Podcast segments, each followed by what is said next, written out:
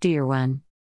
As king, Saul received specific instructions for the next fight with the Philistines from Samuel, and despite the fact that he was the king, God and Samuel was expected him to stay in obedience and to do exactly what was told to him. But instead of listening the voice of God and having faith in God's power of intervention against his enemies, Saul gave up into fear when he saw that people are not encouraged to stay beside him to fight and are leaving him. In these conditions, Saul dared to bring sacrifices to God instead of Samuel, and to force the things to happen in his ways because of fear and desire of control. When Samuel reached as they planned and discussed, Saul already finished to bring the sacrifices, thinking that he did great. But Samuel told him, 1 Samuel 13, 11 14 What have you done? asked Samuel. Saul replied, When I saw that the men were scattering, and that you did not come at the set time, and that the Philistines were assembling at Michmash, I thought, Now the Philistines will come down against me at Gilgal, and I have not sought the Lord's favor. So I felt compelled to offer the burnt offering. You have done a foolish thing, Samuel said. You have not kept the command the Lord your God gave you. If you had, he would have established your kingdom over Israel for all time. But now your kingdom will not endure. The Lord has sought out a man after his own heart and appointed him ruler of his people, because you have not kept the Lord's command. Giving up into fear and thinking that he can bring sacrifices to God in any way he chooses because as a king were the things which brought the decision of God to replace him.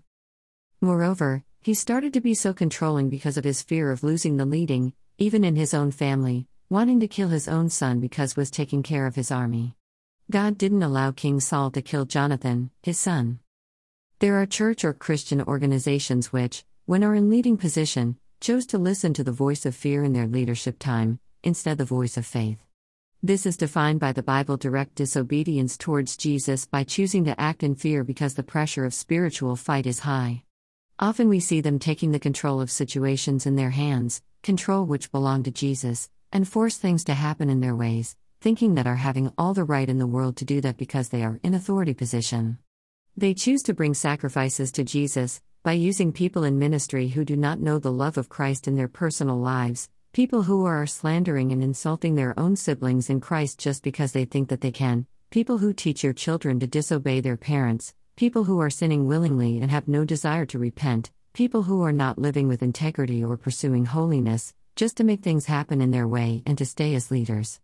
Obedience to Jesus and faith in Him is far away from their hearts because they want to have the control of everything, thinking that it was given to them this control, when they were chosen as leaders in their obedience to the fear of not losing their leadership position, are willing to kill their own children, spiritually talking, by controlling their lives and not letting them to grow responsible mature people who have their own way of winning spiritual fights against the enemy.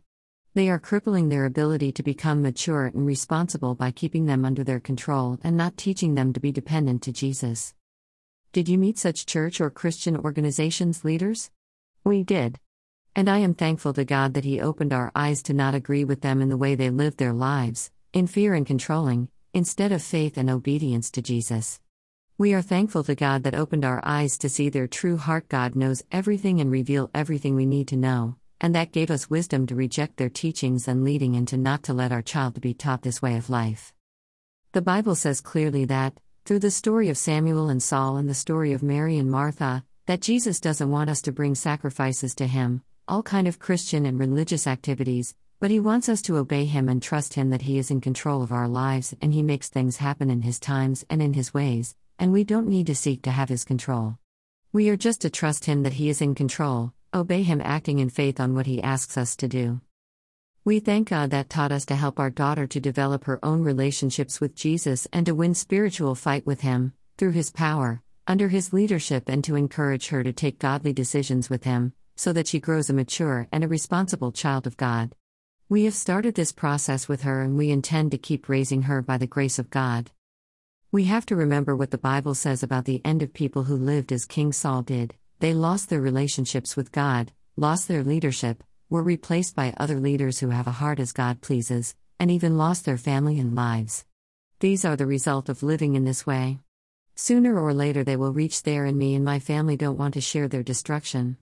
It doesn't matter how much manipulate thing in their favor or to have a good image in front of people, Jesus knows their hearts and, if you truly want not to step on those paths what they chose fear and controlling or not to be manipulated by these people, Jesus will reveal their hearts to you and keep you safe if you ask Him.